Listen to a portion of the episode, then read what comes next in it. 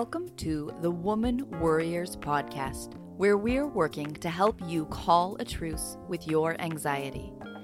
The information in this podcast is not a substitute for seeking help from a licensed mental health professional. Now, here's your host, Elizabeth Cush, LCPC.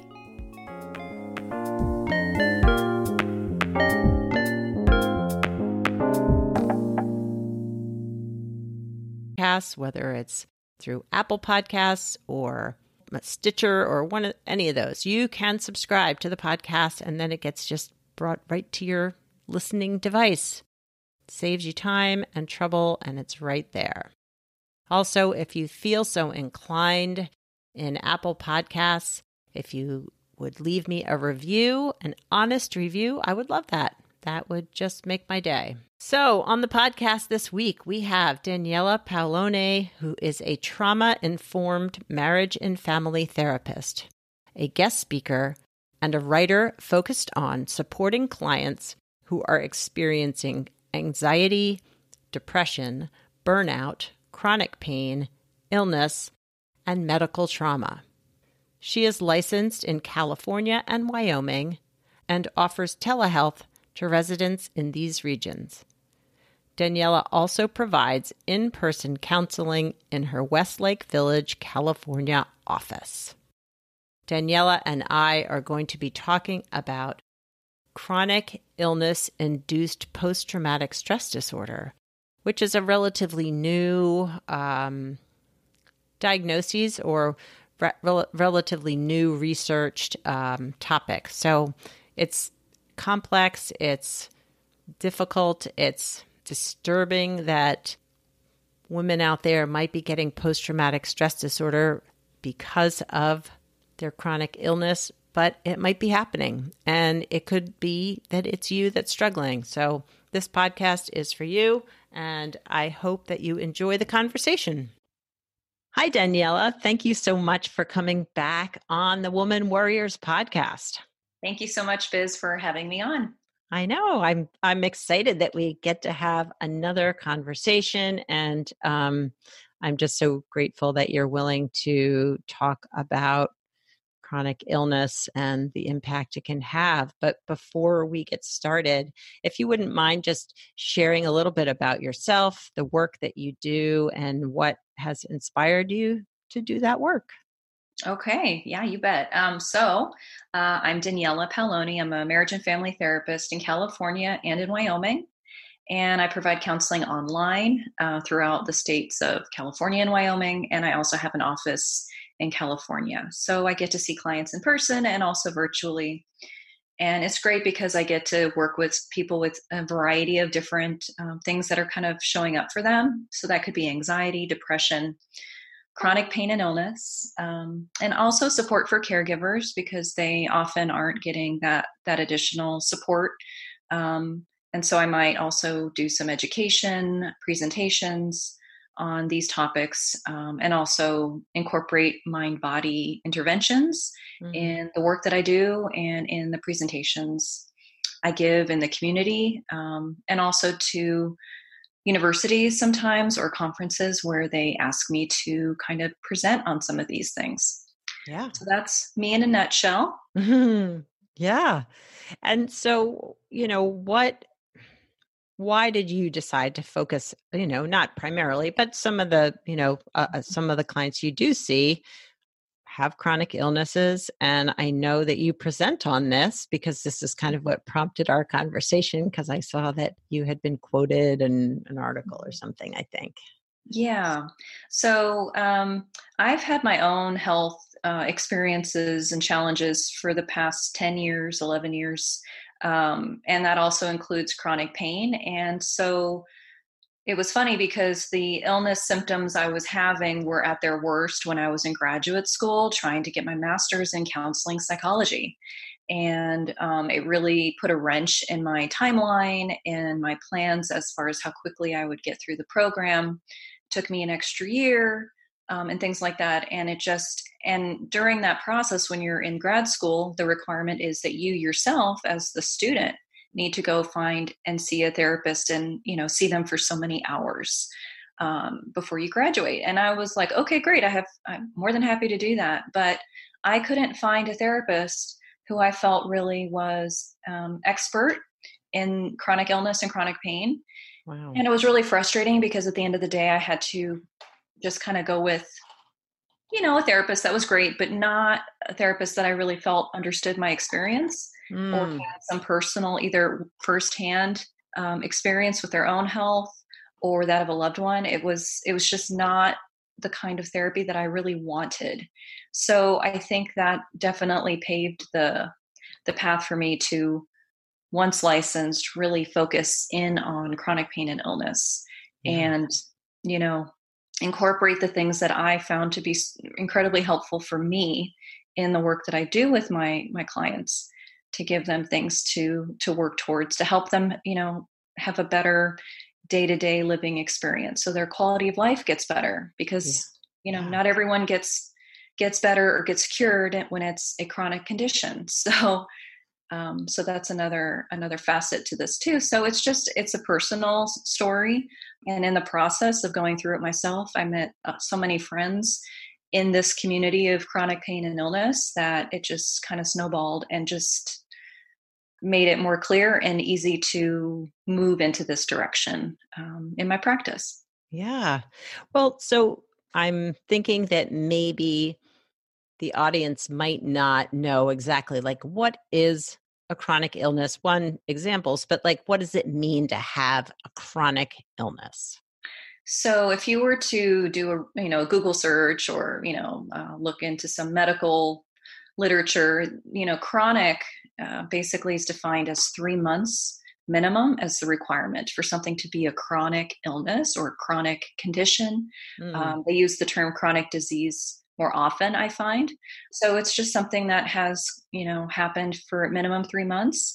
And for a lot of the people that i know it's years that they've had chronic conditions um, it could be their entire lifetime yeah. where things just ebb and flow and new symptoms emerge and maybe they have bouts of remission and then they have another flare up so it's just a real i call it a roller coaster because um, yeah. you just don't know when the next peak and you know when the next turn is going to be yeah which i i think just that ebbing and flowing the remission like the hope mm-hmm. that would come with oh i'm feeling good i've been feeling good and then when it comes back like that could be a very difficult experience it can be and it can also be traumatic and it's so interesting that the research is now coming out regarding the phrase of chronic illness induced post traumatic stress disorder. Mm. But that research is still on the newer end and it's emerging. So it's not necessarily a term right now that's widely embraced, but there is, you know, research that is there, but it's still so new. And it's interesting to me that I mean, I'm glad it's coming out, but to me, I'm like, well, yeah, duh. Like I could, I could do that like 10 years ago because uh, I definitely can relate firsthand how traumatic, um, you know, and and even still kind of working through some of that stuff that's lingered. Mm-hmm. Um, I'm trying to still unwind. So it's it's great that there's more recognition, but to me, I'm like, okay, well, I no could have kid- told you that. right, right. No kidding, right?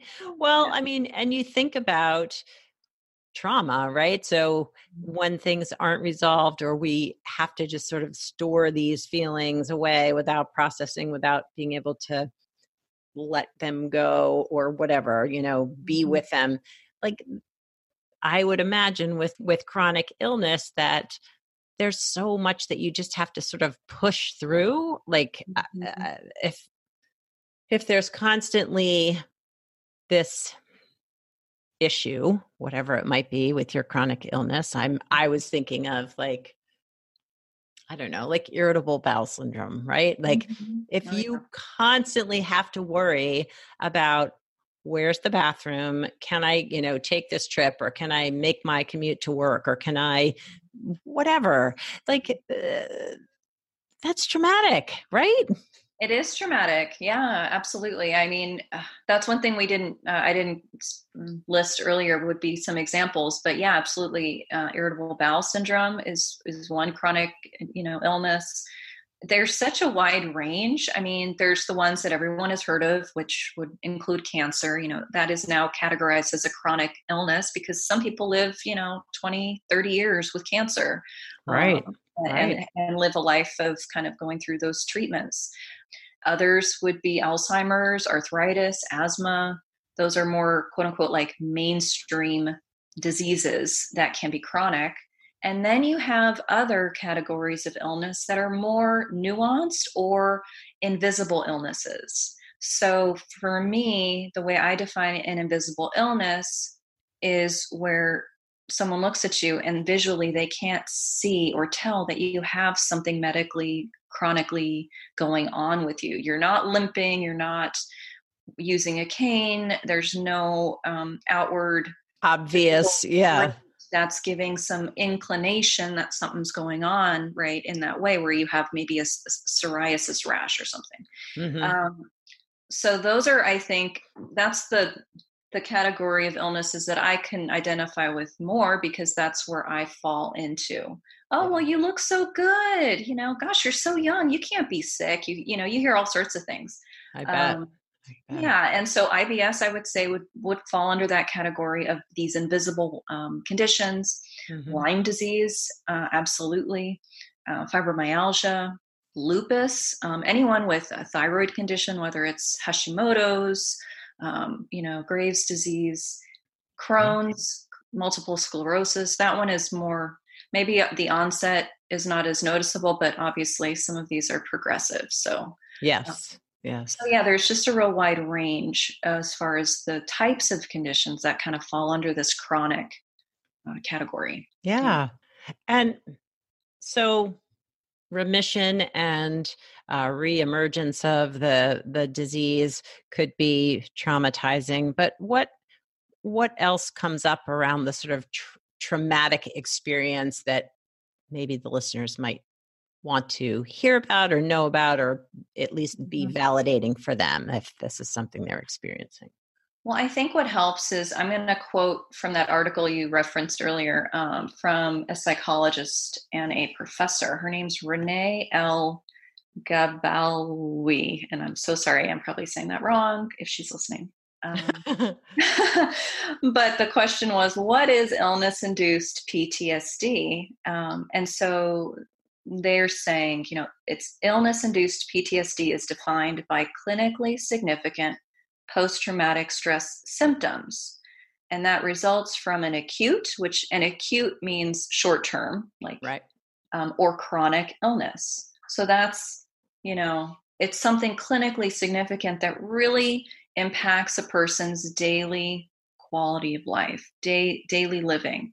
Yeah. And what I think makes it unique and different from PTSD, the general comprehension of that condition is that PTSD is from is, is from something that's like an external force such as a soldier going to war and being exposed to traumatic events on the battlefield mm-hmm. or someone who has been sexually assaulted and you know it's an external force or event that impacts them in an environment mm-hmm. right yeah now chronic illness induced is where the trauma resides or stems from within your own body. Mm.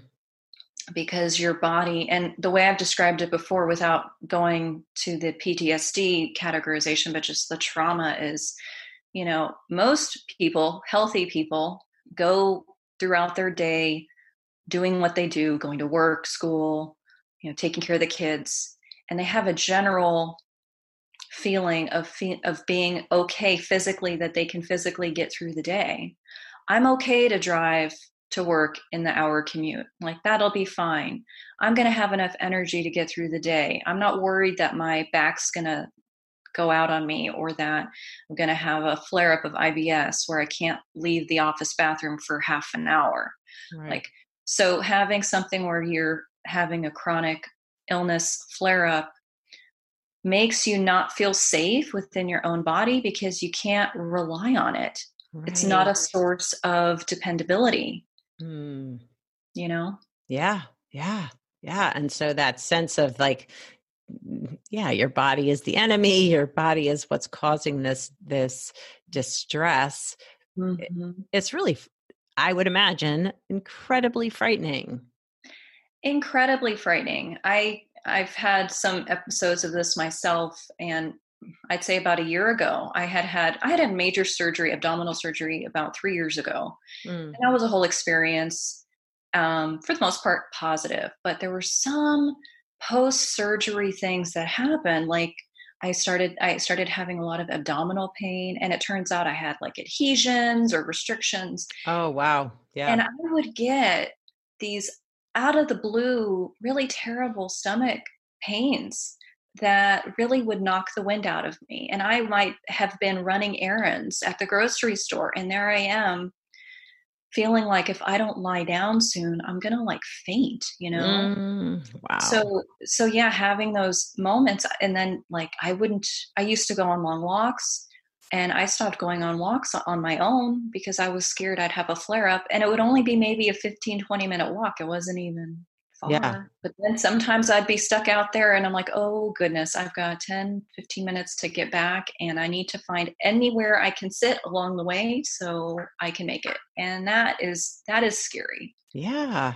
Well, it's funny. Like to me, I was thinking because I have not I don't struggle with chronic illness or chronic pain, but I was sort of imagining like what if like so mm-hmm. for me like the idea of having a stomach virus where you just don't suddenly your body again is your enemy you're throwing up you're, or you're you know you can't leave the bathroom but mm-hmm. what if that came and went forever or for a mm-hmm. period of years or even months where like that's horrifying it is horrifying absolutely and it forces you to become more reclusive right you know? right. you're not going to want to go have lunch every Thursday with the girls um, like you used to because you might have an accident if you've got IBS or something, or yeah, you know, or so a flare up that yeah, yeah, yeah, exactly. You might have some kind of flare up, or or you become known as the one who flakes all the time. So maybe you don't even want to make plans with people because they're like, oh, she's just going to flake, you know, so let's just not. And they might get it, the, your friends might get it, or they might not get it, but it tends to when you have a chronic condition it kind of usually puts you in that place where you become more introverted you do more things alone and that's also uh, you know that's also kind of lines up with ptsd you just want to try and control your environment as much as possible because you're so stressed and anxious that you're going to be re-triggered by something and in this case by something physical like pain or a flare up yeah yeah you know? and, so, yeah. and uh, well and i wonder too if the lack of understanding or empathy or just really the lack of understanding for those in your life who don't have chronic illness but may then project that onto you like you just need to get out there and do whatever that that might add to your sense of distress with this whole you know oh yeah absolutely because and when people do that they're just doing that they don't mean to they're just no right right it's out of kindness i think it's out of kindness but they also just don't know what to do with that you know um, yeah. another example i give people is i remember when i was like 18 i ended up having to have my appendix you know removed it was kind of an emergency Mm. And everyone at work was like, "Oh my gosh, are you okay?" You know, after I got back after a week or two, I, I can't recall. Mm-hmm. Uh, but that was that was an acute event. It was instant. Like you got to go to the hospital, operation, recovery. So there was a beginning, a middle, and an end. Yeah, it wasn't it wasn't chronic. It was like a two week time frame. Mm-hmm. So people know how to navigate that mentally. They're like, okay, they're not well. I'm going to send flowers, a card, maybe go visit them send them some soup, whatever, and then they'll right. be better, and then we can go on with life. But chronic, they don't know what to do with that. And so, you know, maybe you only see a relative every few years for like a family reunion. And then they're like, so how, how are you? How, how's your health? Like they don't know, you know, mm-hmm. they don't know how to engage with that. They're like, oh, wow, they're still, they're still dealing with this, you know? And then, right. and then they kind of go into that dialogue of like, well, have you tried this new medicine or, right. You know, right. All of that, which is annoying, but you just try to like go, okay, well. yeah, they don't know any better. Yes, yes. It's, you know, and so that's where um, just trying to initiate a conversation. You know, what is it that you want if you have a chronic condition? What is it that you would appreciate, you know, from mm. relatives or friends when you do meet up with them? Maybe you just say, hey, you know, this is going to be part of my life for a long while. We don't have to talk about it all the time when we see each other. Let's just talk about other stuff because there's more there's more to life and more going on it with me than this, you know. And yeah, yeah it's just kind of putting it out there and giving them permission because maybe they feel like they need to bring it up and ask because if they don't they're being insensitive i mean you don't know yeah so. well and so i mean to me that feels like probably part of the work that you might help clients do is sort of give them permission to say what they need but mm-hmm. what other what else might help someone who is struggling with chronic illness and maybe has post traumatic stress disorder as well I think the um, the idea of helping them to get as many without sound sounding like corporate, but like policies and routines mm-hmm. um, established, so that they have something tangible that they can refer to when they need. So, for example, if someone has cancer and they're going through chemotherapy and they have you know they have their weeks where they have chemo or their week of chemo treatment and then they know just from past experience that it takes them a good two weeks, three weeks to recover. So they have good weeks and then they have not good weeks based on their schedule with, with treatment. Mm-hmm. So then I might say to them, okay, well, what is it that's within your comfort zone and makes you feel good and is fun or comforting during those good weeks? You know, maybe coffee with friends, you know, uh, going and doing things, maybe a book club, going to, you know, whatever those things are. Mm-hmm. And then now let's see what is it that's within your wheelhouse on those weeks when you're not going to have as much energy and maybe you're going to have some brain fog because you're recuperating from the chemotherapy. You know, what mm-hmm. in those moments when you're in that that place mentally, physically, you know, what's within a reasonable you know range of things you can do as a routine during those weeks mm-hmm. um, and that helps to like i think what's helpful with that particular approach is it helps give them and reinforce the idea of okay maybe with my chronic illness there are a lot of aspects within my body and in my life that i feel i do not have control over mm. and so something like this setting up some type of a routine helps to challenge that narrative yeah. and say okay all right i acknowledge that there are things going on in my life that i may not have total control over i'm honoring that but you know what i'm also going to bring attention to these things that i can do i will always have an element of choice in who i decide to spend time with um, where i decide to go where i feel good and calm and comforted mm. um, th- those are things that I can hold on to because I do get to have a say, and that is an element of control yeah. um, and safety, right? So, yeah. Well, and I think too, just listening to you know you describing this, that it would normalize that there are going to be days that it's harder mm-hmm. and days that it's less hard and you need different things at those times right like that exactly. you know and and you can ask for different things during those times yeah i think that's so important just to like you have you know you have a toolbox you know and, and just what mm-hmm. is it that you can apply in that moment that resonates with you in that moment but the reality is when you're in a lot of pain when you're hurting when you're maybe being triggered by a flare up it can be hard to think those things mentally, which is why I like it to be written down because yes. you're you might be already in that elevated stress kind of a mental state. Right. And so having it maybe on a whiteboard or some kind of a wall calendar, just something as a resource. Maybe you even save something like that on your phone. Yeah. Um, you yeah. know, take a picture of it or something. So mm-hmm. it's always with you. And just having that going in th- in and out of your day you know coming and going you have something tangible that you have access to whenever you need it i yeah. think that helps to really bring down that distress and that potential because you're putting in it's kind of like putting in protective factors of right helping to stave off yeah um, being triggered again Yeah, yeah.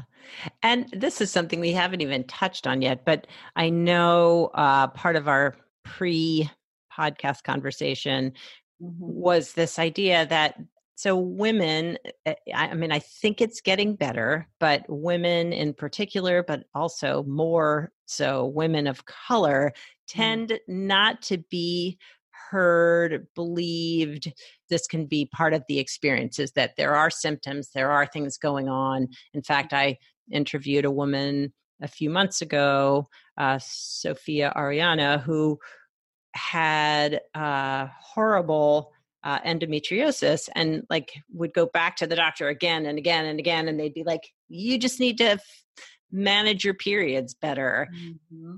so minimizing the symptomology might impact whether women get post-traumatic stress disorder related mm-hmm. from you know from chronic illness I would totally agree with that. I mean, yeah, statistically, uh, women of color get the least quality of care when it comes to the medical system mm-hmm. um, versus white women. And then if you were to compare uh, men and women with, you know, it's interesting because I did some research on this, and men tend to avoid going to the doctor until things are more like it's just hard to ignore, and then they'll go.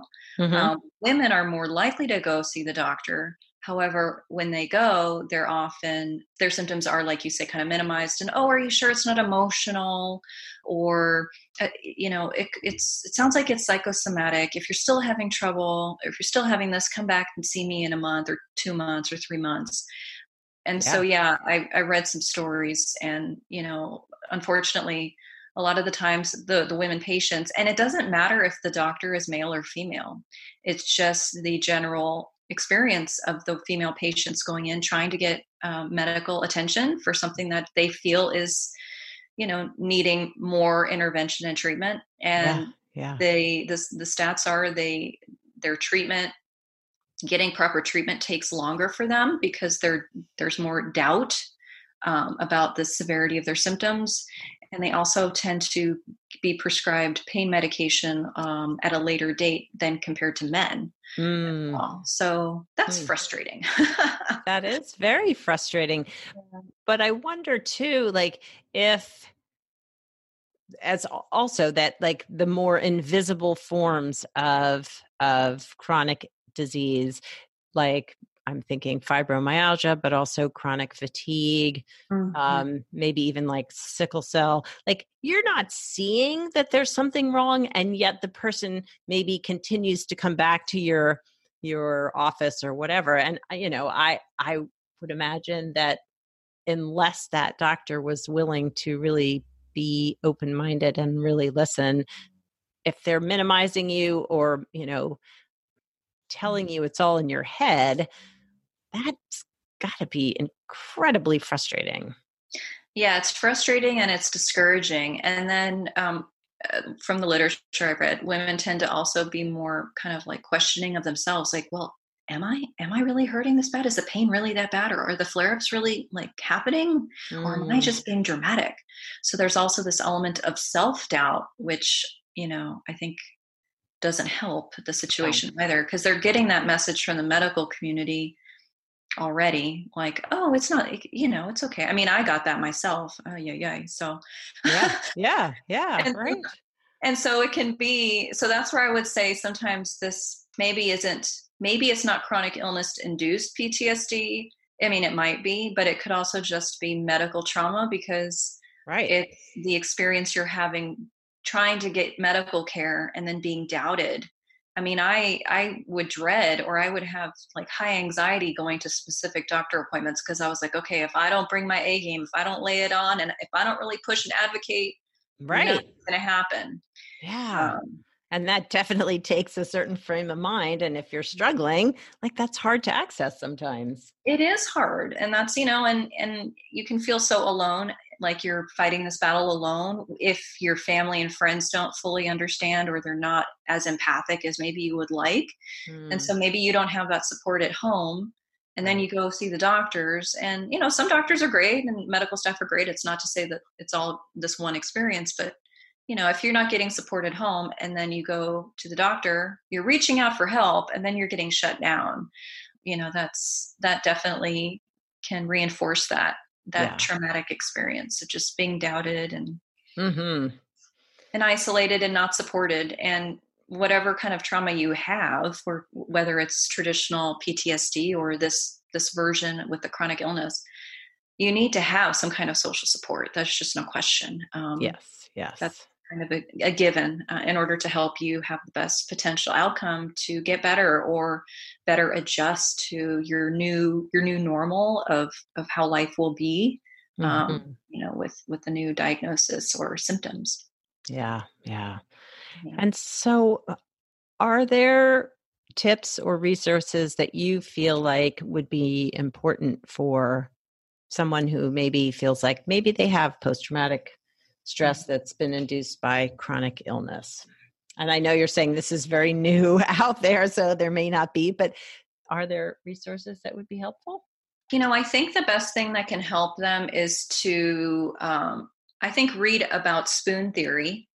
That I think is very helpful and normalizing because reading spoon theory helps to kind of foster a feeling of community. So maybe you have fibromyalgia and someone else has MS and someone else has another condition, but you all can fall under this community of spoonies, which is why I reference spoon theory. And I think that is helpful just to kind of reinforce that you're not alone. There are other people with other chronic illnesses that that get it, and those communities can be found online or, or in person.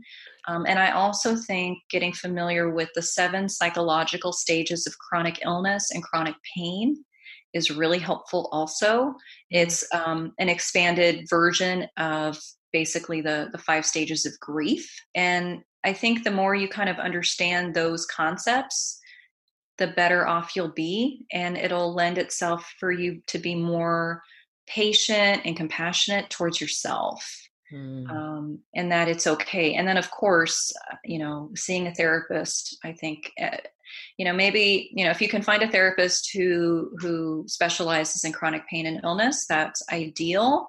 And if not, that's okay. Um, if you can connect with a trauma therapist, I think that would be really uh, a great way to go. And if you can get one with both, which I know is possible, I think I think that would be like the perfect the perfect fit. yeah. Yeah. So I don't know anything about spoon theory. So what is that? What what is spoon Okay, sure. theory? Um, so I'll give you the really condensed version. I did not come up with it, but um, spoon theory was this one woman's way of trying to explain to a friend what it's like to live with chronic illness. Mm. Um, and it's like you only have so many spoons in the day. So I think she grew up like seven spoons, and, and each spoon represents a unit of energy. Because when you have chronic illness, you're probably not sleeping well because of your symptoms and your pain. And then you wake up tired. And so you're just tired throughout the day. So you're just trying to manage your energy and be really intentional about what it is you do throughout the day. So maybe you wake up in the morning and you use a spoon because you take a shower and then you make yourself breakfast. Well, there goes another spoon. Okay, well, that leaves you with five spoons left. How are you going to, you know, use those spoons thoughtfully so that way you have enough left to, you know, make dinner that night um, Mm. or take your child to soccer practice or whatever it is. So that's kind of spoon theory in a nutshell. You only have so many spoons in a day, and there's just they're not there are not enough spoons. So how what, what are you going to select, and what are you going to skip? Mhm. To kind of function and get through the day to take care of your physical and, and medical needs while also just doing regular life and being a parent or you know a working adult or whatever it is so that's kind of spoon theory so if you you know if you have a chronic illness you're you're going to be you know you're part of this community of spoonies that's that's how it is um, so Yeah. yeah. that's kind of what that is and Yeah, and as yeah. other uh, one more thing i think would be great too is um, just being you know set the stage for yourself like this is something you can work with your therapist about like what does a typical day look like for you? With your symptoms with your flare-ups do you tend to have to go to the emergency room a lot you know? All of those things because then that can be like a really good uh, starting off point to get a baseline as far as what it is that you can set up for a routine or to plan ahead Mm. So if you tend to have to go to the ER a lot, and every time you psychologically you're like, oh my gosh, my symptoms are not looking good, or I took my blood pressure and it's not looking good, and I don't want to go, and there's this real panic, you know, that's not helpful for you. But maybe the dread is compounded because every time you go to the ER, you're like the anomaly, and everyone wants to kind of like pick and prod at you and go, oh my gosh, your numbers are so weird. This is so cool. I've only read about this in a medical journal.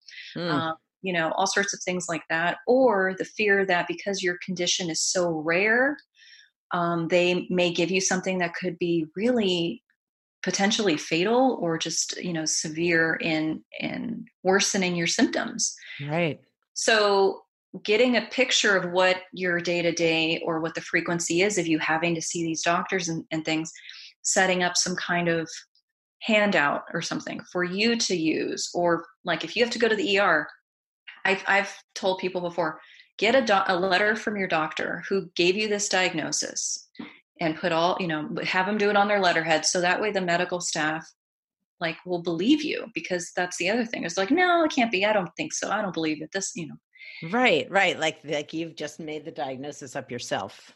Yeah, or you're just attention seeking, or maybe you're med seeking. That's the other one. Yep.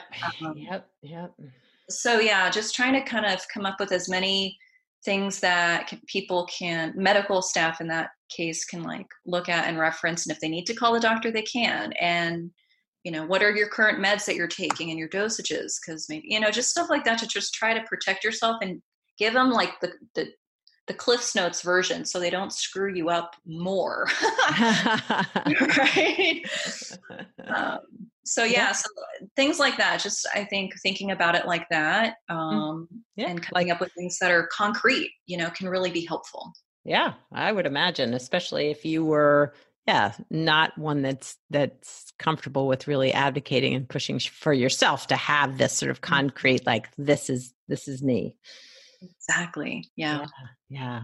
well uh Daniela, I really appreciate your taking the time to talk to us today. Do you have anything upcoming in your practice or your world that you would like to share with the listeners?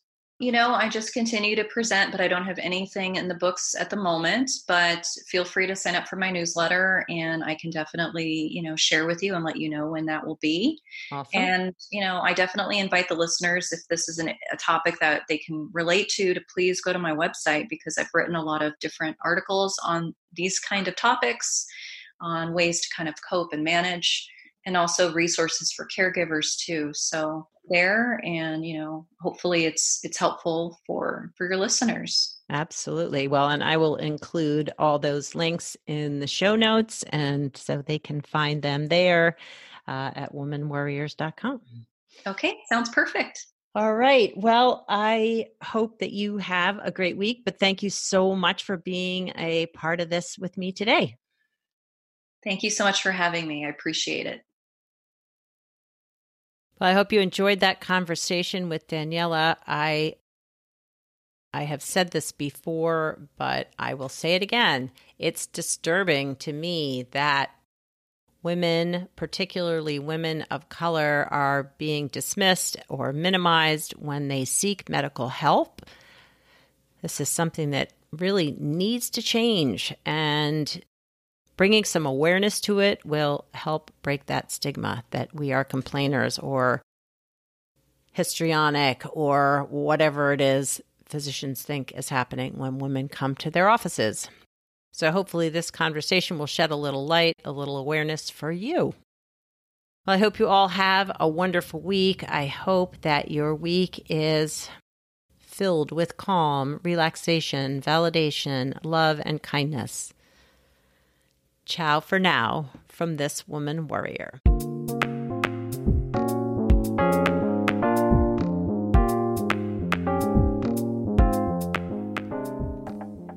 Thanks for listening and subscribing to the Woman Warriors podcast. Music was written and performed by Andy Cush. If you'd like more information on this episode, you can find the show notes, the resources shared today, and links to the guests' profiles at womanwarriors.com.